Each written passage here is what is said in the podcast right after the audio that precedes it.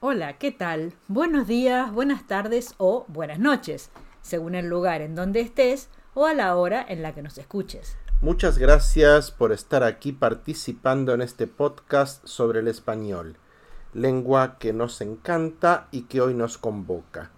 Te reconocemos por este compromiso que tienes de escuchar este podcast todas las semanas. Somos Malena y Eduardo, profesores de español para extranjeros.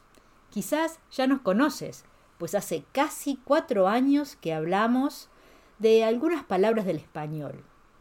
Y si no nos conoces, cliquea aquí y verás cómo mejorar tu español rápidamente. ¿Cuál es nuestro tema hoy? Estamos a fines de noviembre, por lo que comenzamos con la evaluación del año. Uy. Y la llegada de la Navidad. Ah, bueno. Así que pensé en una palabra muy bonita que es cognado del inglés y del francés. Malena, yo te recuerdo que tenemos cinco minutos. Si la palabra es un cognado, o sea, una palabra similar, ¿para qué comentarla? Además, lo de la evaluación del año... Ya sé. Por eso, en este podcast ciento setenta y dos, vamos a hablar de compromiso, Uy. que si bien en inglés es cognado, se pronuncia muy diferente. Sí, compromiso en inglés es compromise y también se traduce como engagement o commitment. Es muy interesante el origen de esta palabra. ¿Sabes cuál es? No.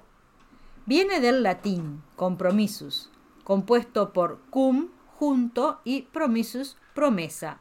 O sea, una promesa junto a otro u otros. Mira. Promesa. Promise.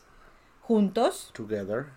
Un compromiso es una promesa y también una obligación que se tiene, ya sea de palabra o con un documento firmado. Por ejemplo, mañana a las cinco de la tarde paso por tu casa. Es un compromiso. El fin de semana tenemos un compromiso con unos amigos. Vamos a cenar juntos. Bueno. Existen diferentes tipos de compromiso, como personal, familiar, social, laboral, entre otros. Y se desarrollan a lo largo de la vida. Viene de la palabra promesa, un muy bonito origen. Sin embargo, muchas personas le tienen miedo al compromiso. Especialmente los hombres, diría yo. Eso es una discriminación con los hombres. Hay muchas mujeres que no quieren compromisos afectivos. Sí, claro, estoy bromeando. En una relación de pareja, que no es un sacrificio, como dice Elton John... No es un sacrificio. It's not a sacrifice. No cantás. It's not a... ¿No es la tonada? Sacrifice.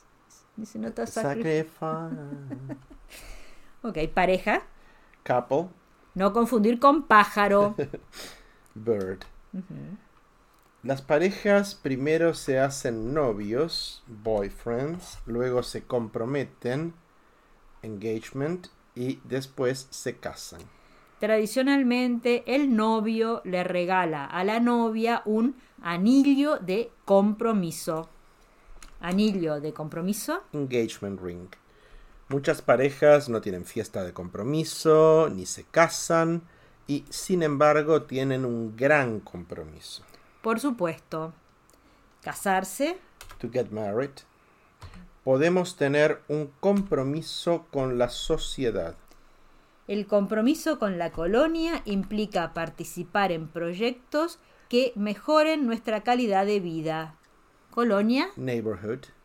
También existe un compromiso laboral que implica responsabilidad. Por ejemplo, Spanish Up to You tiene un compromiso con sus socios, los caminantes del español, que implica ayudarlos día a día a mejorar su español. Nosotros tenemos el compromiso de grabar estos cinco minutos para ti semana a semana. Hace casi cuatro años. Since almost four years ago. Es un gran compromiso. Y el compromiso tuyo de escucharnos y comentarnos. Por eso te agradecemos, o sea, te decimos gracias por tu compromiso todos estos años. Otro tipo de compromiso es el que tenemos con nosotros mismos. Estamos comprometidos con nuestras metas, goals. ¿Estamos comprometidos realmente en mejorar nuestra salud? Another type of commitment is the one we have with ourselves. Are we committed to our goals? Are we really committed to improving our health? ¿Y tú? ¿Estás comprometido con mejorar tu español? Si la respuesta es sí, cliquea aquí y comienza ya en este club, donde puedes escuchar, leer y practicar español a tu ritmo. Y todos los días. Tienes treinta y un días para comenzar a practicar español en el dos mil veintitrés. Comienza ya, pasito a pasito. ¿Sabes que aprender español es fácil? ¿Qué piensas? Si quieres practicar un poquito, cliquea aquí y haz una cita para conversar un rato en español. Para mañana jueves tenemos una sorpresa para ti o algún amigo. ¿Te gustaría practicar el español básico? Te invitamos a un taller gratuito este jueves a las dos Mountain Time. For tomorrow, Thursday, we have a surprise for you or a friend. Would you like to practice basic Spanish? We invite you to a free workshop this Thursday at two p.m. Mountain Time. Cliquea aquí para reservar tu lugar. Click here to book your place. Tal vez estés pensando, pero chicos, estoy escuchando todo este podcast en español. No necesito español básico. Te esperamos el viernes a las dos. Cliquea aquí y reserva tu lugar. Muchas gracias por llegar hasta aquí en el podcast. Y gracias por escucharnos, participar, proponer. Spanish in Cabo y Spanish Up to You no existirían sin ti. Nuestro compromiso es estar contigo, caminando juntos. Queremos que pienses y sueñes en español. Esta es la misión de, de la escuela. Así que agradecemos de corazón que nos escuches. Nos vemos en los talleres por Zoom, en las clases, en los centros de Cabo San Lucas o San José del Cabo. En la experiencia de cocina por Facebook, en el taller, workshop gratuito, o los escuchamos el próximo miércoles. Hasta pronto. Chau, chau.